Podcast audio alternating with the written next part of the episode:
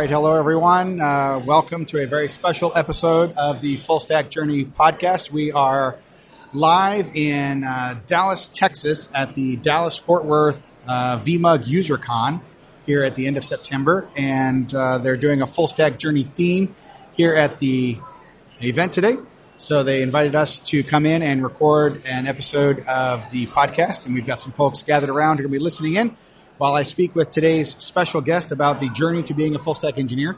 As you know, over the last few episodes, we have been talking about specific technology areas that, while individually are not, you know, kind of the, the view of being a full stack engineer together, they make up uh, individual steps along the way uh, as part of your journey. And so today, here to talk about automation, we have Jake Robinson. Hi, Jake. Hello, Scott. How are you? Good.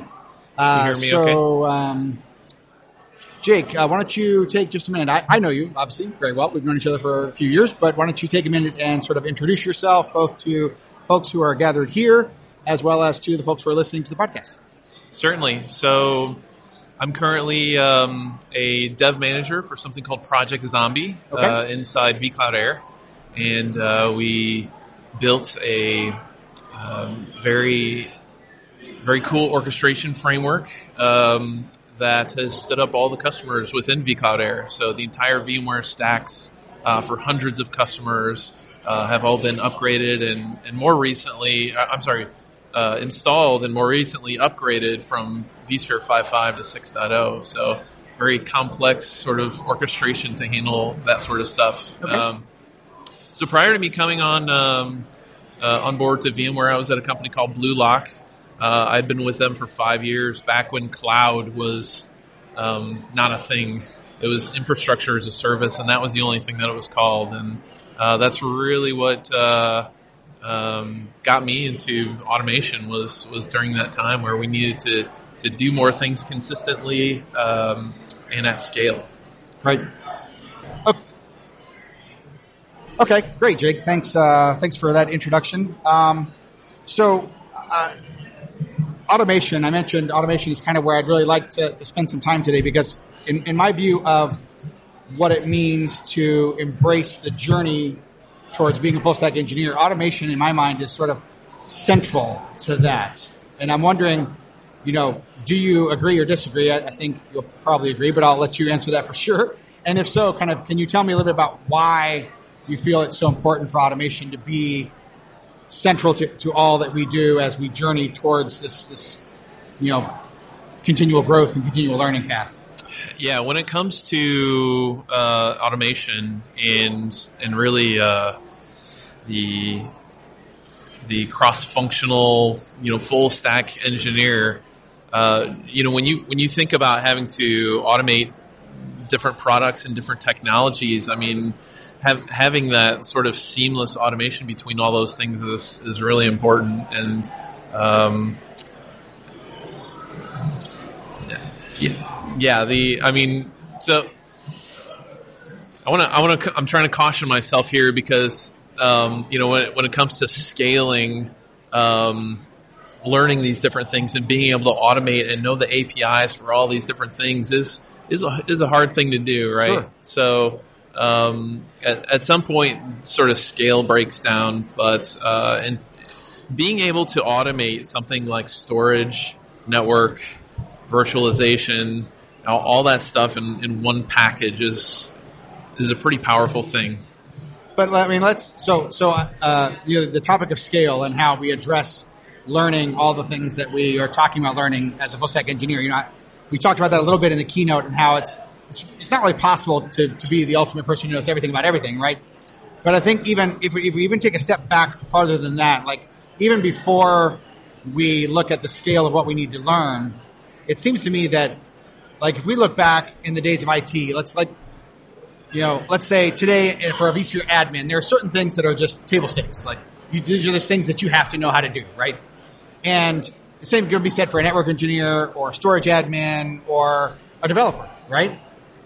Um, and, and it seems to me that as we as we move on this journey towards towards moving across multiple silos and moving among multiple stacks, that the thing that is table stakes is automation. Yeah. So ev you you think about the software defined data center, and it's a real th- that is a real thing, right? So Um, you look uh, there, there's um, there's this archetype coming up that's that's really like the data center developer, right? And and more and more things are programmatically uh, configured and uh, upgraded, and you know all this all this stuff is going to software. You look you look at uh, different cloud companies, and some of them, you know, their their UIs are really terrible, but their APIs are really good. And now we have all these tools that we can, you know, manipulate the infrastructure all, all through software. Yeah, I mean, I think the more and more that we we abstract away certain concepts, the more and more that we embrace virtualization, the more that we embrace um, concepts that enable us to do, do, things programmatically, right? The more that automation becomes crucial, um, and the more that we look at both on premises stuff like our own data center, you know, the sort of the VMware SDDC stack or or anybody's you know uh, stack, right? As well as this this off premises public cloud uh, sort of thing. It, it, just seems like learning the core concepts behind automation, even if we don't tie that initially to a particular programming language or a particular scripting language or a particular automation tool, if we learn the core concepts behind automation and embrace the idea of automation first, it seems like that is going to be just kind of a necessary building block to be able to do everything that comes later. Yeah. So automation is sort of this, uh, like like you said, table stakes, right? So uh, the the business needs are we, we need to stay ahead of the competition for for whatever reason. In order to do that, we need to roll out software updates faster and to, to, to have that edge, right? And, uh, you know, when we talk about agile infrastructure and agile software, uh, you know, if, if, if you can't do it consistently and you can't do it uh, automatically, then you're, you're going to fail. Yeah, no, I, I totally agree. I totally agree. So that's that's why I'm personally like super jazzed to have you on because of your background in automation and the work you did with uh, the zombie project, which is just awesome. A lot of people don't know about that, and I won't steal your thunder. I'll let you, you know, talk about that at some point if we get time during this show, or maybe have you back in the future to talk more about that. But one of the one of the things that that I'm real particular about with the podcast is saying, okay, can somebody listen to this podcast and walk away with an action item, like something they can actually go do. Like it's one thing for us to say, you should go learn automation. Yeah, well, duh, right? Okay, how do I actually do that? What is yeah. some practical advice? So, based on kind of your journey from where you were to where you are, the projects you worked on, what you're doing now, is there something you can think of? Like, if you had to give advice to somebody, one of these folks that may be sitting out here listening to us now, or somebody who's listening to the podcast um, uh, after it's been published, what would you tell them? Like, how do what's a practical step to getting started? So I would say the first step to getting started, uh, whether it's learning a language or an automation framework or something along those lines, is to have a problem. And um, if the way I learned, and you know, this goes back to your talk a couple years ago about about uh, metacognition, right? That's right, right. that's haunted me for a long time. um, but uh, the first step is to have the problem, and, and the way I learn is okay. I, I see this I see this goal that I want to get to, and I uh, sort of work um, linear, linearly in in to fix that that problem, right? To get to that goal. Um, and then as uh, as I learn more about that automation framework, my my knowledge about it will get deeper and wider.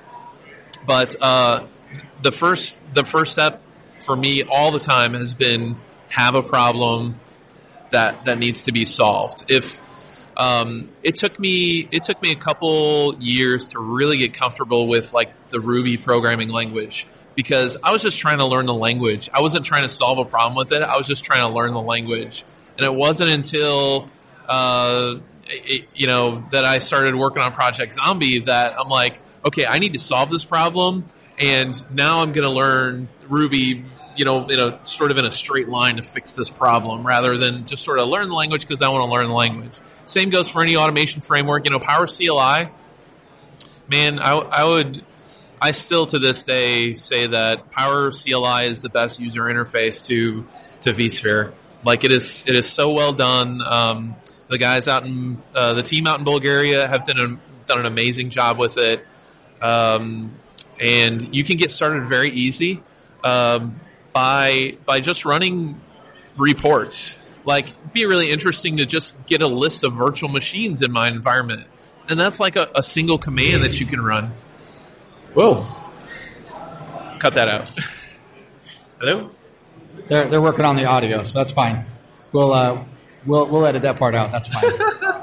so so it sounds like, and, and I would I would tend to agree based on my own experience that without a problem, you're kind of just wandering around, right? Like I I had this ill-fated attempt a couple years ago that I was going to learn Perl, which, despite advice from numerous others, I decided to try and do anyway, and it failed horribly, right? And and we won't blame that on Perl, although some might. But the the problem was I didn't have anything to do with it. It was like, okay, yeah, so I'm learning how to manipulate text. I don't really have a problem here. I don't really have something I'm trying to solve. And without that, there was no sort of guiding presence. And so your advice kind of echoes what I've heard from other guests on the podcast, and that is when you're setting out to learn a new technology, um, start by solving the problems that you have, right? Um, now, with that in mind, one of the other feedback uh, items that I've heard in talking about learning styles and all of that is that in, in a lot of cases, um, not only do you need to have a problem that you're trying to solve, but you also need to be able to break it down in such a way that you can, without again, without getting into specifics of the language, because that will vary. But you need to be able to, uh, the term I've heard, think programmatically. Like you need to be able to think to, okay, step one is to do this, step two is to do that, step three is to do this, step four is to do that, right? And uh, I remember a conversation I was having, I believe it was with uh, Matt Oswalt in episode two, and he was just, uh, or it may have been with Ivan in episode eight, hard to remember. Anyway, it was about networking, and he was, and, and my guest, I think it must have been Ivan, was talking about how a lot of network engineers uh, just don't have the ability to think like programmatically. Like, how do I think of an, an algorithm, if you will, Yeah. not again, not in language specifics, but an algorithm to just go from point A to point B. Like they know how to do it, but they don't know how to break it down into the steps to explain it to the world's absolute idiot. And until you can break it down to those steps, you can't really write a program or a script to automate it. Now, so what do you think about that? And do you think that's the case? And it, if so, um, are there you know things that somebody can do to help cultivate that skill before we get into the specifics of learning a language? Um, so, so I think you can certainly do it at the at the same time. There, uh, so Codecademy. I don't know if that's been mentioned on the podcast at all, but that's a great way to sort of um, play with different programming languages interactively. You don't need to download or set up anything, you know, confusing libraries or anything like that. Um, that'll that'll teach you to. They'll they'll give you a problem to work on. Um, it's a very uh, you know small logic problem. Um, and they'll they'll sort of guide you guide you through it. So they're um, I, I've heard a little bit of of fear from uh, you know sort of the people that have been in the industry for a while um, that you know all the software stuff is uh, they don't trust it. It's a little scary. Uh, you know, the programming's more of a you know young young guys game, young girls game, and um, uh, it, it the the tools are out there to do it. So, and uh, I've been working with my kids on this too. So, uh, Scratch is a is a fun example where you can visually take these sort of blocks and create this sort of uh, complex logic to move things around the screen and sort of get that. Um, uh, that software thinking sort of mentality, the programmatic stuff that you were talking about. Uh, they even have board games now. So there's a board game called Robot Turtles that goes through, you know, looping and, you know, if then else sort of statements. Um, so the tools are out there. It's, it's okay to, so, so one of the problems that I've had, um, throughout my career is just admitting, um, to others. It's easy to admit to myself that I don't know something, but to admit to others and ask the dumb question, like just ask the dumb question, right? You're you, like somebody, somebody's going to answer it for you. Uh, you just have to be brave enough to ask the question. Yeah, yeah, you're, you're absolutely right. I think there's a there's a we, we could have a whole episode probably about things like imposter syndrome and uh, you know fear of of admitting that we don't know everything or we don't know something. I mean, I think that's a real thing for IT pros that you know they, they feel like they're pressured to kind of you must have the answer because you're the IT gal or you're the IT guy. And a lot of times we're like, yeah, I don't really know what that is, you know, so I'm going to go find out for you, right? Um, but that's a different topic for a different episode. So maybe I'll get you and, and, Matt and a few others back on to talk about uh, imposter syndrome. Um, but uh, so one of the things that I hear, I, you know, I've been continually recommending automation, even though in this particular case I'm not necessarily preaching what I practice. But um, and and the feedback that I often get is um, is too much. Like they feel overwhelmed at the beginning because maybe they take on the wrong project, maybe they take on too big of a project, maybe they just feel the learning curve is too steep. So I'm I'm wondering, you know, what are your thoughts around? You know, I, you mentioned in PowerCLI, for example, like just printing reports, right? So, are there any other examples, kind of along those lines, of simple things that folks could begin to automate that have a relatively shallow, you know, entry curve, uh, but yet still offer some value that they can then begin to build on to add confidence and, and that sort of thing. I mean, aside from running reports, and I think that and that's very very valuable. Don't get me wrong. I'm just wondering if there's any other others that, that come to mind initially based on your own experience. Hmm. I keep coming back for some reason to if this then that. Mm-hmm. So if ifttt.com maybe. Right. Um, it's a it's a simple way to improve your life. Um, you know, through various sort of things that you're used to doing, and just sort of automating those things away so you don't have to do them. So, so something like that might be really easy to get into. It's not necessarily uh, doesn't necessarily have to be data center focused, but it could be you know improving the quality of life, right? Okay. Um, right. Trying to trying to think of other examples, re- really easy examples to get into. Yeah, I you know PowerCLI. So you you might start off with very simple virtual machine reports, and then you might want to say, okay, I want. Uh, I want the report formatted in a certain way, so you're sort of adding on code, and okay, now I want it uh, sent to me daily. Okay, now I, you know, eventually you'll end up at something called vCheck, which is by Alan Renouf, right? right. But, uh, you know, and, and, certainly you can dig in other people's code too. Right. So. Yeah, no, I think, I think, uh, you know, taking out of that one, one sort of tip or trick that I think might be useful for the listeners is, um, maybe a lesson that a lot of startups need to take, and that is the idea of minimum viable product, right? Like when you when you set out to do some automation project, it doesn't have to be the world's most yes. elegant code yes. right out of the gate, right? Like it's okay to use an ugly hack to get started and then learn over time the subtleties of the language, the subtleties of the tools that you're using, improve it, modularize it, that kind of stuff. I mean, would, would you agree? You think that's fair?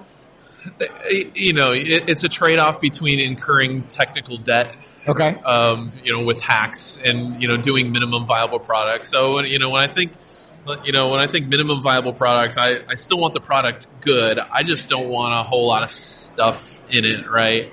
Um, it, eh, you know, when you when you start, certainly when you start doing hacks and stuff like that, um, I, what's the saying go? You know, uh, bad software lives forever. You know, sort of thing. Like okay. you're not. You know, in reality, it's very hard for a developer to get the priority to go back and fix that stuff because it's working. Okay.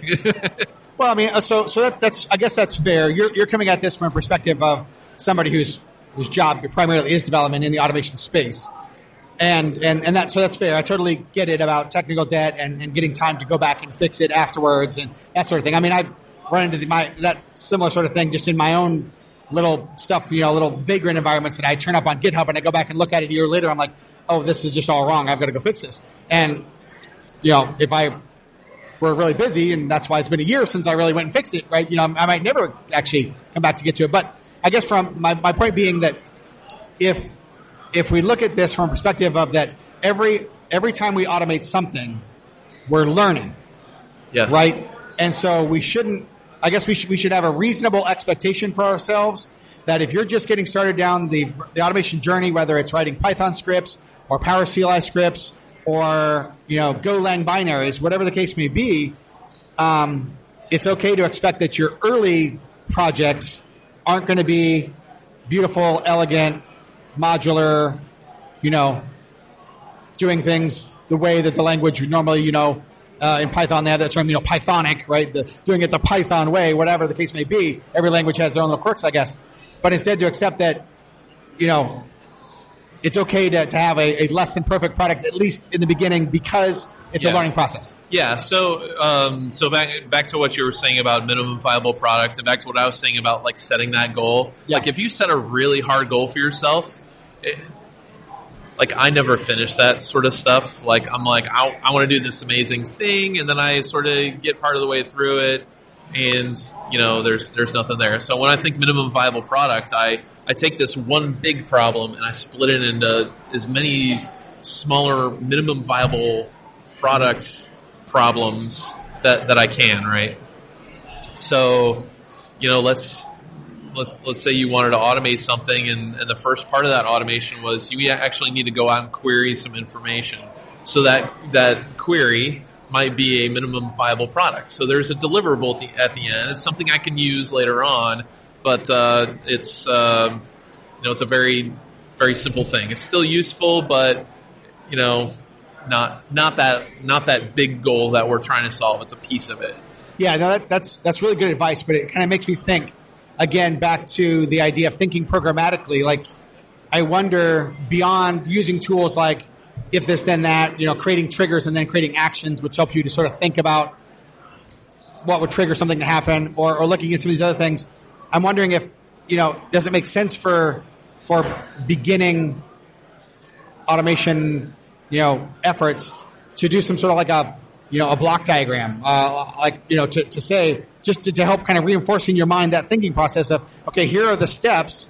Now I see that step two and step four, maybe they could be broken down into smaller steps. And then when I do that, I see that this smaller step here is actually the same as this smaller step over here. So I know that I can write that once and save myself some time you know, kind of just to help enforce those that thinking of modular code, code reuse, because that's probably something that a lot of the folks out here are not accustomed to doing and, and not accustomed to thinking that way. I mean, what are your thoughts there? Yeah, so don't don't repeat yourself dry, right? Um, don't repeat yourself as a big thing in, in programming and in the beginning and even now in sort of the world of microservices and stuff like that, you're going to see um, sort of copy paste code and stuff like that. And, you know, er, early on it's okay. Um, a, as you get um, more efficient with you know writing code, you're, you're gonna you're gonna see that. I don't you know, you're you're not going to have that day one. You're going to write, you know, the same four lines of code, that same for loop over and over again, and um, you know, it's, it's just going to happen. yeah. No, I, I, so I certainly agree because I think that if we if we recommend to folks, hey, you know, take the dry principles and all that kind of stuff and apply it to your code day one, that's like that's like setting that really hard goal, and, and after a little while, they're going to be, uh, forget this, this is too hard, and that's obviously not what we want. So. Uh, I just want to repeat back and kind of distill uh, out for, for the listeners. You know, so it's okay for for your beginning code to not be pretty.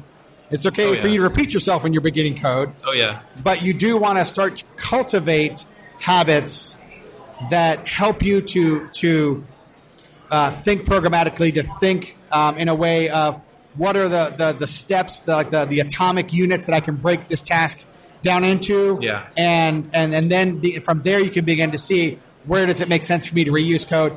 Is, is code reuse even a thing for what I'm building? Like, you know, maybe the language doesn't really lend itself. I can do a ton of Vagrant. Vagrant doesn't really have that concept unless I want to write a plugin. I'm not there yet, but you know, so my Vagrant files all end up looking a lot alike because there Yep. you go, right? Um, but you know, if you're in Python or if you're in another language, then you could write a module. You could extract that code out. You could use a function, whatever, to to just write that once and be able to reuse it multiple times. Um, but we shouldn't we shouldn't be expecting that out of ourselves early on in the process. no, and there's um, learning learning the language for me was was actually the easy part. Like uh, you know, w- once you learn sort of one uh, one type of language, you can sort of read and, and hack up other any, anything in any other you know programming language for the most part. Um, the harder part for me was sort of all the tooling surrounding the language itself. So in Python, you know, packaging and all these external third these third party libraries that somebody else has written and knowing knowing where to find those and how to pull those into your own project. You know, talk, talking about code re, uh, reuse and stuff like that. That's that was the harder part for me is just sort of getting into the understanding that ecosystem and how, how all that works. The language, that's that's fairly easy, but all all the tooling around it was was hard. That's interesting because it, it, it counterintuitively seems like learning the language would be the difficult part. And so one of the things I've talked about with, with other guests is, you know, are there are there things that maybe you have done to help get over syntax issues, like to familiarize yourself with the syntax? Were there quick reference guides that you found helpful, or was it just a matter of doing it and learning it? Practice, practice, practice. practice. Okay, yeah. Right. yeah, you just have you you have. There's no. That's the other thing that I, I harp on a lot is there's no sort of easy road. Like when you learn something, like it's going to be painful. You're going to be tired. You're going to, you know, like any anybody who spends significant time with a, a language eventually hates it. You know, it, it just happens. Right. And um, you just have to you have to do the work. You have to. You're going to have bad times. You're going to have bad days. You're going to have great days. You're, so you just have to push through it. Okay. So one of my one of my favorite phrases that I use all the time: slow and steady plodding. Slow and steady what? Slow and steady plodding. Like just oh, yeah. one foot in front of the other. Do it every day. Yep. Just keep keep plugging away at it, and eventually you'll look back and you're like, "Wow, I wrote this you know thousand line script, and it does X or whatever the case may be." Right, okay, cool. So um, uh, uh, switching gears just a little bit, and I want to keep an eye on the time because we only have a few minutes left, but. Um, are there any sort of resources that you might recommend to the folks who are, who are here listening or are listening to the podcast uh, recording? They're saying, okay, we get it, we agree. Automation is, you know, it's table stakes. I need to learn it. Uh, I need to have a problem, and you know, it doesn't matter what that problem is. I just need to have something, you know, that I can focus on and solve. And ideally, it should be something that will make my life easier, right, in my day to day job. Um, are there tools or resources, perhaps, that you have found helpful? You mentioned Codecademy, and that's been echoed by a couple other folks on the podcast. Are there others that maybe you found particularly useful that you want to call out, or any techniques that you found useful? Yeah, um, communities. There okay. are online communities. Um, there, there are in-person communities. So you might find a user group for a particular automation framework uh, that that you'd be interested in and you go there and you ask dumb questions, and people will be helpful and answer them. You know, there's a lot, um, a lot of you you get out of it what you put into it. So um, you you go into the community, you just sit around, and you're you're you know just gonna absorb as much as you can, and uh, or you can be interactive with that community, and um, people will be happy to help you out. So, so it sounds like you know people should be looking for maybe like meetups in their location. Uh, that seems to be the thing these days. You know, go to meetup.com and look for, you know, a, a meetup that's, you know, working with the particular automation tool that you're talking about. One, one thing I think we probably should clarify real too, real, real quick too is automation is about more than just scripts. I, I think anyway. I mean, when I, when I hear the term automation, it's not just a Python script or a PowerCLI script. It could be an Ansible playbook that does something for me or, or, a Puppet manifest or, um, you know, a PowerShell DSC configuration, something of that nature. I mean, would you would you agree that there's a lot of different facets here? knowing what the right tool is for the job is is probably probably the hard the harder thing, right? So once you know what tool you need to use, then it's it's really easy to find the community, find the blog posts, find the um, the free training. Uh, you know, you, you know what direction to head. Like with the landscape the way it is, with the whole social coding thing and all these open source projects out there, it's like which one do I use? Right. Um, so, do, do you do you dare venture into those waters and make a recommendation? It depends. It depends. I, like a true IT yeah, professional. Yeah, yeah, yeah.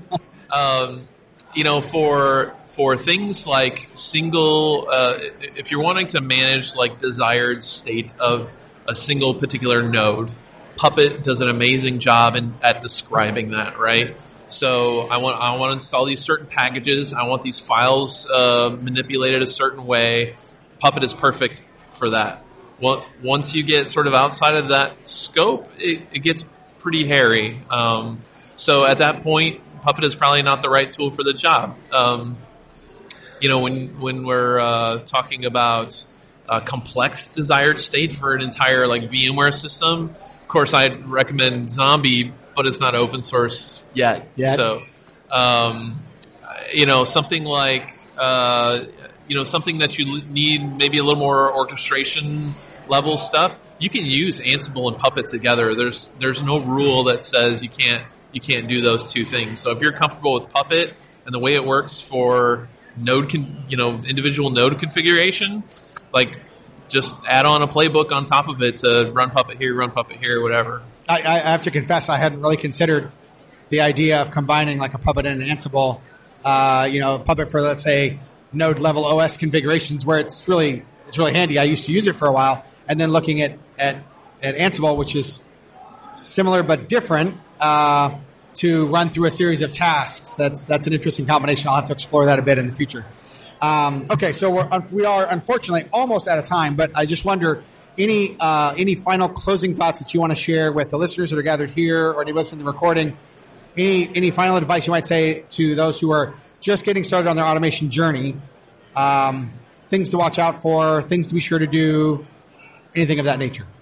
Um, yeah. So if if you're new to sort of the programmatic thinking and stuff like that, I would really, I, I really want to encourage you to look at resources like Scratch or something uh, that that allows you to visually uh, sort of put some programmatic logic together. Um, if if you've written you know Bash scripts or you know stuff like that in the in the past, you know maybe uh, you know push yourself to uh, find a problem that you can use uh, a new language for, right? So so define the problem, uh, and then pick what language you want to use, what automation framework you want to use, and just try it out. Okay, all right, good advice. So um, we're going to wrap up now because we are almost just out of time, and I want to respect uh, the uh, schedule for the venue. But um, Jake, this this conversation was far too short, so I, I, am almost assuredly going to have you back on the podcast again. Just just letting you know, giving you a heads up, um, because I really do want to talk about automation, and I really do want to make sure to unpack kind of just the importance of that, and I'd love to dive into deeper into some of the topics that we discussed here. Um, so before we before we wrap up, though, uh, Jake, do you want to share any sort of online contact info, uh, Twitter, Facebook, website, anything, so that listeners can uh, stalk you online? Yeah. Uh, so Jake Robinson, uh, both on Twitter and GitHub. That's where you can find that, me. That's so pretty much where you are. okay, it. Jake Robinson. All right, so Jake Robinson, great, awesome. Thank you, Jake. Thank you. Scott. So that uh, wraps up uh, this episode of the Full Stack Journey podcast, and um, uh, again, you know, sort of a special episode here, being recorded live at the Dallas VMUG UserCon and uh, with a special uh, guest, Jake Robinson. I want to thank everyone for uh, those of you that are here in person for uh, sitting in on the podcast and those that are listening in on the recording. Thank you for taking time to subscribe to the podcast. My name is uh, Scott Lowe. You can follow me on Twitter as at Scott underscore Lowe. Uh, you can also follow Full Stack Journey Podcast on Twitter as at FSJ Podcast. Website is fullstackjourney.com. And as always, the episode will be available via iTunes and available via the podcast RSS feed off the site. And that's it for all. Thanks for listening.